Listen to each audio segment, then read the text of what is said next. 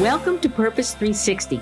I'm Carol Cone. And I'm Chris Noble. And we're on a journey to explore the brightest and most innovative minds and initiatives in social purpose. Today, companies and brands must stand for something meaningful. They have to have a social purpose and bring that purpose forward to their employees, their customers, and their community. Each episode, we're talking to leaders at Fortune 100 companies, global brands, social enterprise startups, NGOs, and everything in between. We'll be taking a deep dive to learn how they are integrating purpose into their organizations to benefit both business and society for enduring impact.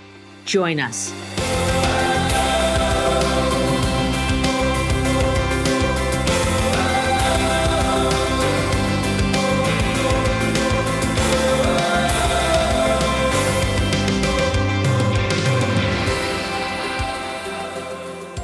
Welcome to Purpose 360. We're so delighted to have Jonathan Yohannan with us today. He is the former Vice President of Public Relations at Panera Bread. Since we taped this interview, John was lured to the big city, New York, to become Senior Vice President of Integrated Communications at KIND. Both wonderful companies, but it's too early to interview John about KIND. So we asked his permission if we could air the Panera segment, and he said absolutely. Of course, he did check with the folks at Panera. So Jonathan, can you tell us a little bit about your background, what you do, and about your work at Panera? So I've been with Panera for 5 years. My title is Vice President of PR, social media, as well as societal impact. But I've been in the CSR space since 1996. I started out working for Share Our Strength in DC, doing some NGO work, and then worked at a PR agency on the West Coast, and then spent 10 awesome years at Cone Communication, working with a variety of clients from Timberland to Nestle to Starbucks. Jonathan, I just love Panera. No matter where I go, especially when I go to visit my retired horse in Kentucky, I go to Panera for lunch. Last summer, you had this amazing strawberry salad with some goat cheese. And not only did I go there for lunch, but then I came back for dinner. It was just scrumptious. Panera's philosophy, food as it should be. It's just, it permeates everything that you make, the feeling in the store, and Chris, as you know, are you a Panera lover as well? I am actually a Panera lover. So it's our go-to spot when, juggling kids and moving through the world like you do. And we went from a Taekwondo practice or something else, and there's no time. How do you get something good and healthy into the kids? And Panera's on our regular routine. That's so marvelous that the Panera is a regular routine, Chris. So let's get into it. The name of our podcast is Purpose 360. And as many of you know, I've been working in the field for over 30 years. Of course, I started really young. It's so exciting to see companies deeply embed their purpose at their center. And I can't think of a better company than Panera. So, John, can you talk about what it's like to live inside a company that lives and breathes its purpose from the inside out, talking about food as it should be?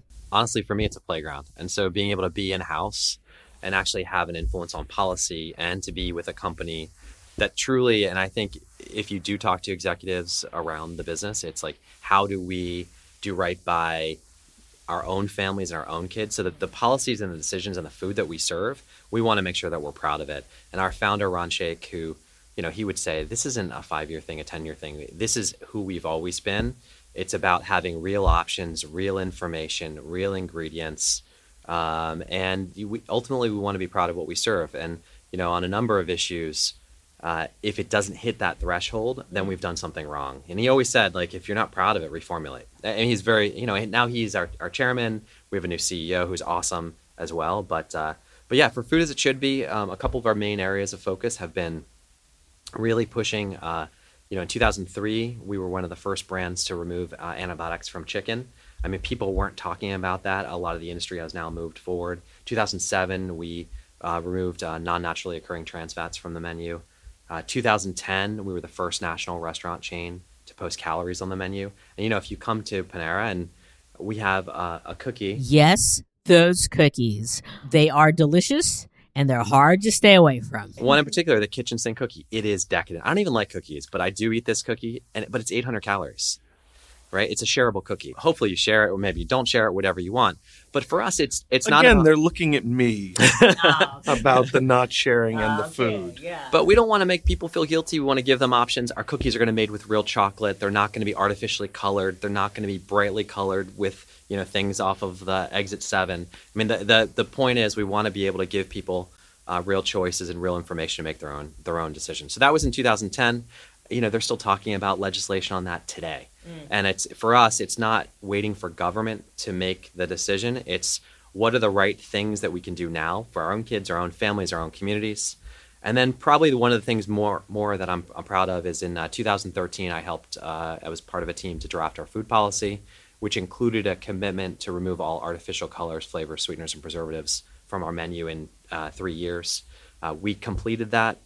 And then last year, from a transparency perspective, we became the first national restaurant chain to post added sugars and calories at point of pour for beverages and right. on the physical cup itself. So, and we also don't just do that in grams, we do it in teaspoons because, as we would say, the only people that know grams are drug dealers. Like we want to be able to, give it in something that a consumer right. can understand. So if you're getting a full calorie cola, Godspeed. Like I'm not going to judge you. I drink cola, you know. Mm-hmm. from time to time, but there's 17 teaspoons of sugar. You should know that. Right. And we want to be able to give you options and to make that choice. And we think that's really important. How did that posting of sugar within your drinks impact consumption at the restaurants? It actually, you know, as you've looked at historically, there have been some subtle shifts. And I can't tell you now, Carol, but we'll probably have more to share later on the beverage side in terms of the impact over the past year, which will be really interesting. To us, it's about reinforcing trust and positioning ourselves as a wellness ally for our guests. And when you look at us being considered a wellness brand, whether it's brand trackers, whether it's continued rise in sales, whether it's sort of the trust in the brand itself, no matter what's happened, we attribute a lot of the decisions and the sort of the positions we've taken around food to sort of support that. In addition, I'll tell you one other thing. In 2015, we developed a kids' food promise. I saw that and I was very impressed by it. Why is that important? Because some of the larger fast food companies are the largest toy manufacturers or sellers or providers in the world. We don't think that there should be a nag factor or that you should be making profits by getting kids to come into cafes in that manner. We changed it. The grilled cheese sandwich is temptation enough. Exactly. For my son, anyway. The other thing, too, is if you go to Europe or you go to other parts of the world, there is no such thing as a kid's menu. And you've just made the entire menu available to kids. I mean, that's really, it's not easy to do, but it makes so much sense. Who decided that chicken nuggets, pizza, and fries were the kids' menu with a toy, and most of which is nutrient deficient, was the way that kids' menu. So we now... There's hundreds of options now available for kids. You can pick any soup, salad, sandwich, and we have it in a half-size portion. It's just a way of sort of exposing kids to different kinds of foods. And hey, my kid loves the mac and cheese. She's going to continue to love the mac and cheese. She also loves salad with no dressing. So it's like, let kids be picky and let's embrace that and not entice them with, you know, sugary beverages and toys. And the other big thing on that, Carol, we don't attach beverages. You know, there's a lot of profit in the beverage side of things. And for us, we feel like giving a kid a drink to go and point them to a fountain isn't necessarily the way that we want to sort of attach to that. It's more about providing a free water glass, which we do, and giving people the option to either add it or not, and parents the option to either add it or not to the food menu. So that's a big commitment. I mean, it's what you do. Food as it should be. Simply said, that's how you perform. That's seeing as a consumer and as well as an outsider looking in that your purpose is at the center of your decision-making lens. So a question, John. Did you get any feedback from colleagues as you were trying to develop these policies and programs? It couldn't have been, let's just do it. No, I mean, I will say it's challenging. I mean, when you look at 2014, when we committed to remove all of artificial additives by the end of 2016, there were many internally and externally that were like, well, are you going to wake up the sleeping giant? People already think they're getting a salad and the dressing Why tell them that there's an artificial additive in it or a preservative? Why make them feel, and it's not coming out for 2 years. But for us, it's the trust factor. It's being able to sort of be honest and say, we're on this journey. We are far from perfect, Carol. And I will tell you that, yeah, there's pushback, and there's, unless you stand, and you know this, you taught us this, unless you stand for something and you don't get, if you don't get criticism, you haven't stood for anything. So how did you convince your colleagues with the 2-year timeline that this was the right thing to do? Of course, it was going to be hard, but retail is every day. It's instantly. It's quarters. It's not 2 years. I mean, I will say we had full support of our chairman and CEO, well, now chairman, but and I think it's the culinary team was already moving in this direction for simpler ingredients. I think they saw the impact on taste, on quality, and having an elevated experience. We wanted to sort of aspirationally serve things you could find and the ingredients you could find in your home pantry. You shouldn't need a dictionary to be able to figure out like what the ingredients are. So for us, we knew that it was right by consumers. And this is sort of the thing that sort of, I think, drives a lot of the decisions we make, whether it's on kids menus or transparency, is it's the 80-20 rule. And are you on the 80% support of moms and kids and guests? There isn't a single guest that said, God, I really wish I had that artificial red dye and artificial preservative back in that cookie. They're not requested. No, it's not. So for us, it's like, here's the preservative bar. Yeah. Just off to the side. You can add them later. Exactly. Would most people agree that you're advocating for something that you wish the entire industry would do? Right. And those are kinds of the positions we've been taking. So that gives good insight on how you sort of embrace the philosophy, how you bring the consumer in, and then how you drive it to management buy-off. You also created a great marketing campaign around it once you committed to that position. So can you talk a little bit about that? Yeah, sure. I think the key was simpler ingredients. And sometimes when you think of clean, it could be running a TV spot, which we did in a digital spot, which was our roasted turkey. It's salt, pepper, olive oil. Right. It's simply made, and I think us being able to explain that. So there was some of that. In addition, we took some stands. We developed a no-no list, which was essentially a list of all of the artificial ingredients that would be coming out of our menu. And when you think about menus, and there's different brands, and I have a huge respect for my colleagues or brethren at Chipotle as an example, but they have a smaller menu. We have 460 ingredients, and it changes. So, and an ingredient could be a salad dressing, which by the way has 6 sub-ingredients. Right. So it was an incredible amount of collaboration with our suppliers, with our food team. Sarah Burnett on our, who our director of wellness, drove a lot of the development of this over time. But as we posted that no-no list, it was our pledge to consumers to say, this is what's coming out. And we updated over time. So we changed what was in and what was out. So the list evolved over that 2 or 3 year period, but it was a way that we could really say, so it wasn't the ingredient du jour. You could see everything at once. It's on the website. We do this also with animal welfare. And I'll speak to that. I mean, every year we bring in 8 animal welfare organizations at once as a stakeholder engagement, 7 or 8, that's depending. Right. And around the table. And we agree on some things, we don't agree. We might agree on plant-based proteins. There may be certain positions around animal welfare we think that we can, but it's a way for us to get insights on what matters, where to focus. And that what matters is the thing that keeps getting instilled within this. You can't do everything. So what are the 2, 3, 4 things? But back to the transparency thing, you can go to our website and see how many pounds of proteins, animal proteins we buy, what percentages against specific commitments, whether that's gestation crate free, whether that's our cage free egg commitment, where we are against that. It's a way to quickly look at it without sort of saying, hey, by 2027, we'll be here. We wanted a place where consumers, stakeholders, and others could look and check. And, we're not perfect, and I can't guarantee that we're going to get to everything at the end, but we're going to at least tell you where we are along the journey. And that's been a core part of Panera. I mean, really sharing transparently where they are in the journey, that it is a journey. And I think that's really important for our listeners, that sustainability and social purpose, it's not a switch that you turn on and off. It is something that is a constant, and that you have wins and you have losses, but you need to have that energy to keep moving forward. You also do some really interesting things, a little tongue-in-cheek, but Ron challenged the other QSR executives to eat for a week on their children's menu. I thought that was a riot. What was the response to that?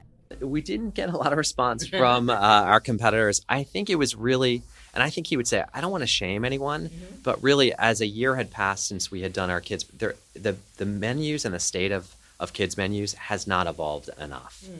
And I think we would say the nag factor continues to exist.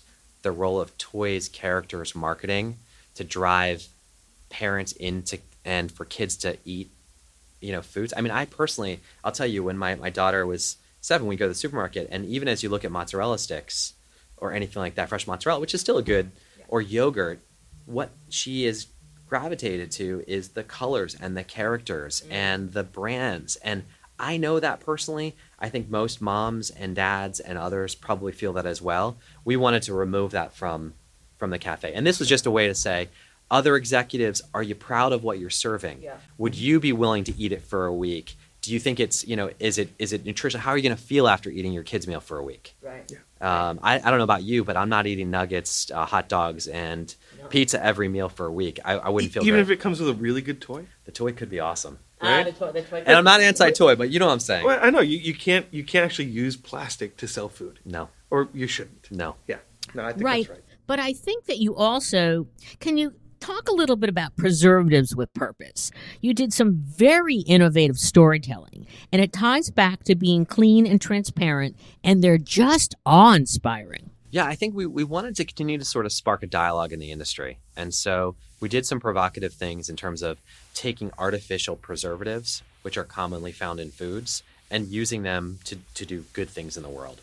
So there was a town in the Midwest where they hadn't had a fireworks display. Yeah, wasn't it Johnson City? Yeah, in Johnson City. And we actually, as a surprise, put on a fireworks display, really sort of highlighting the fact that preservatives have a role in society. They're great in fireworks, but they don't belong in food. And I believe, wasn't that sodium benzoate? Yes, exactly. And I, some might argue that you're sort of, are you picking on something that's innocuous? But for us, it's like, do you want real rosemary, or do you want something that's artificial? Do we need some of these ingredients on there, which a lot of times they've been designed either to cheapen the cost of food or enhance shelf life? And we just wanted to spark a dialogue. And I think there was mixed feedback on that, honestly, and it did what we wanted it to do. You almost had 1 million views. And if you start looking at corporate videos, which is something I do lots, that talk about values and characteristics and behavior, they don't get any views. They're not interesting. They're corporate speak. 1,000 views, maybe 10,000 views, but nothing north of the millions. You did another really cool spot with the Boys and Girls Club. Can you talk about that one? Yeah, we ended up, again, taking preservatives and using it for good. So in the case, there was a Boys and Girls Club that was decimated from a storm in Southern California. And we ended up basically replacing the floor, gym mats. We re-urethaned the actual wood floor, really invested in the local community, again, as an illustration that these preservatives are awesome in gym mats, but I wouldn't want them in my panini. Like, that's just sort of... how I would look at that. You also don't want to do yoga on your flatbread. It kind of leaves some funny stains on your knees, I would think. Those two videos, and I suggest to our viewers, just go watch them, are really, really creative. Working with the Boys and Girls Clubs, Johnson City, the fireworks, showcasing real people in real cities with real challenges. And I think it's just great storytelling. I think you got to look a little deeper, not just corporate speak, but look for the story that brings your social purpose positioning to life. And so we've talked a little bit about internally how you make it work, how you make it work for the consumer, how you then start to market it. Talk about the partners. How do you embrace your partners? How do you grow this circle? What I probably should have started with is this is all embedded or based on phenomenal stakeholder engagement. Okay. Look, we are not experts in everything. And when we were developing even our no-no list, we met with NRDC, CSPI, the Union of Concerned Scientists. We looked at research that was happening in Europe of chemicals or ingredients of concerns. We looked at other lists like Whole Foods in terms of the work that they were doing around this and other brands. A lot of that informs our decision making. And oftentimes, if we're making any kind of substantive stand, for instance, on the kids' meal piece, there were registered dietitians and health professionals that we engaged. Great. There are also organizations that are talking about marketing to kids. Oh, great. You know, great. So we try to sort of figure out like what's that sort of bigger. So picture. Who's at the Panera internal table? Who do you bring in from various business units across functionally? And also, do you bring your agencies with you? It depends. On the stakeholder side, we tend to manage it all in-house. And the reason for that is we want to have the face-to-face. And I also find that I know we talked about the animal welfare groups coming to us. Most of the time we go on the road. You do. We visit. Yeah. And I think it's, one, it shows a respect for the organizations.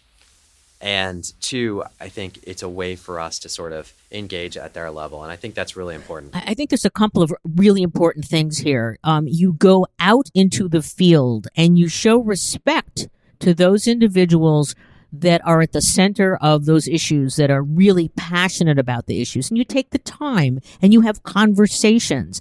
And it's very, very relational, which is part of the Panera brand and experience. It's not just come in and go out, but sit here and have a, relax with the family, do your work. It's a wonderful environment. Again, it's food as it should be. When it was grown on a farm, it was relational, and it was hard work, and there was community. And that's what is a core to food as it should be. And, a lot of these issues are gray, whether it's animal welfare or whether it's and sometimes, I'll give you one example. We looked at GMOs and, I don't have all the answers. We all have a personal view of it.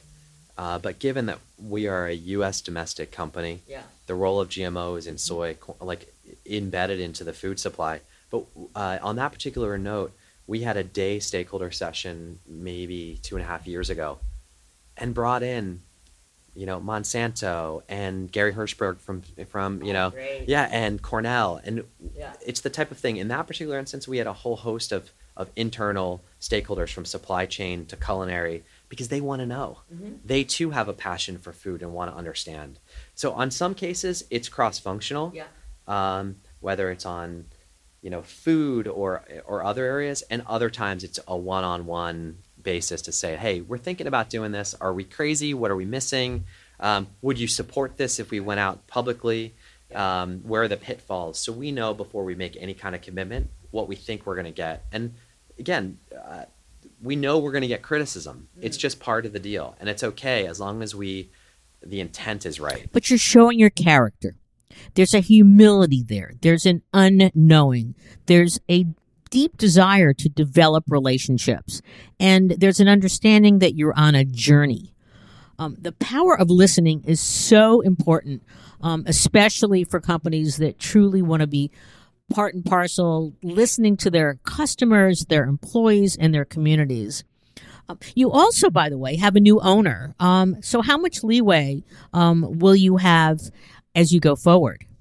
Ron founded the company. The culture is embedded in the organization. And I think it's making decisions that, again, that consumers feel like, that will make them feel like they trust you.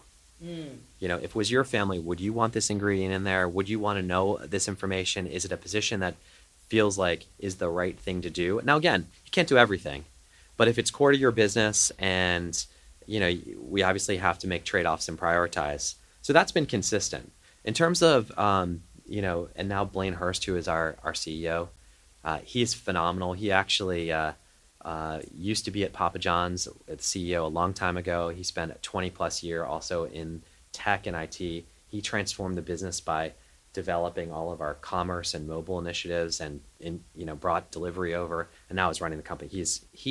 He like Ron share the same philosophy about doing right by customers, and the rewards and the implications will happen. And we've been rewarded over 25, 30 years. Even Ron, if he were here, he'd say, we were the best performing stock, bar none, in the restaurant industry before we sold, over a 20-year period, before we sold to JOB. And that's above anyone. He outperformed Warren Buffett over that 20-year period. You guys really are. I mean, this is a great 360 story because you really are thinking about it from every point of view. The last one I want to touch on, if you can, sure, is supply chain and vendors. So how does this philosophy get all the way out to purchasing those ingredients and you know, getting to the consumer? Yeah, we also work with a number, and we believe actually some of the stances we've taken, particularly on the clean side, of removing artificial colors, flavors, sweeteners, or preservatives. If you look at the brands that have also moved in other directions, we believe we've helped influence that discussion, mm-hmm, and also the capacity of vendors to be able to offer it to other folks. So I think that's all ships rise. Like, we love that. The fact that, you know, Pizza Hut and other brands, McDonald's is even taking preservatives out of nuggets, and other brands are moving in that direction, even at different speeds, is a very good thing. So I think, yeah, as you look at the clean, our position over that 3 years of pulling out those ingredients, I believe there's only one vendor that we stopped working with, right, out of the, you know, countless vendors, right, that we engage with. And it's a partnership. You know, they want to, you know, the thing about in the food industry, and, you know, again, I'm not on the supply chain side, but if you want a blue tomato, they'll work with you to find a blue tomato, right? So I think it's, as long as it's within reason, right, and also on the farming side, it's a little bit more of a sensitivity, right? We're not farmers, mm-hmm, so we have to have a really good collaboration with agricultural groups and learn from, and to figure out like what makes sense. So it's sort of this 360 stakeholder approach, and then also being realistic about, you know, beef, they don't grow in like 3 months. Yeah, you know, it's like, it's a long life cycle process. Some things can happen quicker than others, just based on the realities of agriculture and crops and how they change. So. And how about plant-based? There's a lot of momentum beyond entrepreneurs creating all sorts of plant-based products. So what are we going to see in the future of Panera and plants? I think, you know, as you look at it, we know the impact in terms of environment, health, human health, and sustainability. There's no question there's a connection. We actually introduced last year, do you know this? You can search the menu by plant-based items. I didn't know that. That's incredibly innovative and forward thinking. And kiosk and mobile represents $1.3 billion of sales last year and will be $2 billion by the end of this year. Really? It's a significant part of our business. Right. And that includes going in to order at the kiosk, mm-hmm, but primarily now ordering from your mobile phone or from the web. I can order from my mobile phone, and 3 weeks out, I can pick a bookshelf anywhere at a Panera in America and have it there within a 10-minute window. So, and I think that ability to be able to get the food you want of quality in a window that works for you, and at mobile and web particularly, you can take on, take off ingredients, you can sort by plant-based, you're able to sort of adapt the menu to eat the way that you want. And then you have home delivery now, and it's your own delivery system. That blew me away. It's not using Grubhub or somebody else. Why did you make that decision? Couple of reasons. One is, and we hired 13,000 drivers over the past year and a half or so. But the reason for it, one, we wanted to be able to provide the level of service that you'd expect from coming to a Panera. So having our own drivers made a lot of sense. The geography of where we go and also the volume that we do at lunch would make it very difficult for third parties to provide. And plus, we want to maintain the quality of the customer relationship and not have necessarily an intermediary. Half of our guests and customers are on the My Panera card. We have 30 million My Panera members. We serve 10 million people a week. And being able to have that sort of one-to-one relationship with our guests, whether it's information, learning from them about new menu items, being able to listen to what they hope or their hopes for the brand in the future, because they ultimately own the brand. That's so well stated. We're so sad that we're going to end this discussion soon. We could certainly go on forever. So what else would you want to share with our listeners? What haven't we asked you? Any additional insights? I think it's, you know, really being focused on the customer. And, you know, and the other thing, if you're internal, it's focus on what matters. And oftentimes it's one or two things for a year. It's not getting 100 little things done. It's really being hyper-focused on where you can have the most influence, what's most meaningful to your business with the multitude of stakeholders, and staying on it. Like, don't get off of it. And I know it's tempting with the myriad of issues you can imagine, sustainability, to say, hey, we got to do this, we got to do this. And I'm not saying that they're not worthy. A lot of things are worth, but you have to stay focused if you're really going to make a meaningful difference for your brand. So my last question is going to put you on the spot. I hope you don't mind. I think our, over a decade relationship will allow me to do this. How do you feel as an employee, as a colleague working for Panera, but also as a parent? I'm incredibly proud. I have to tell you a lot of stuff, which, I can't tell you what's happening in the next 6 to 12 months. We have some cool things happening, but I do run it by Sierra. And I say, hey, you know what I'm working on? And, there are some things this fall that I am incredibly proud of that we're going to do. And, that's what keeps me there. It's a playground, being able to really sort of sell in ideas, work with like-minded, committed people in different disciplines, whether it's supply chain, culinary, our leadership, to really drive change. And but at the same time, drive the business. We're growing, we're doing really well, but also we can have an impact that makes me feel proud and good to be at Panera. I've heard that playground story from another individual we recently interviewed. When you have great leadership that is integrating purpose from the center of the company outward, and they're living and breathing it in a highly authentic way, no day is the same. Of course, some days are better than others, but when you have that purpose North Star on the horizon, it gives you that extra wind at your back to truly power through challenges and develop new ideas, and at the end of the day, feel really, really proud. So I can't wait to utilize your lunch delivery. I'm going to wait, for the summer, because I really want that strawberry and goat cheese salad. And I'd like to leave today with our question for our listeners that we ask all the time. What's your purpose?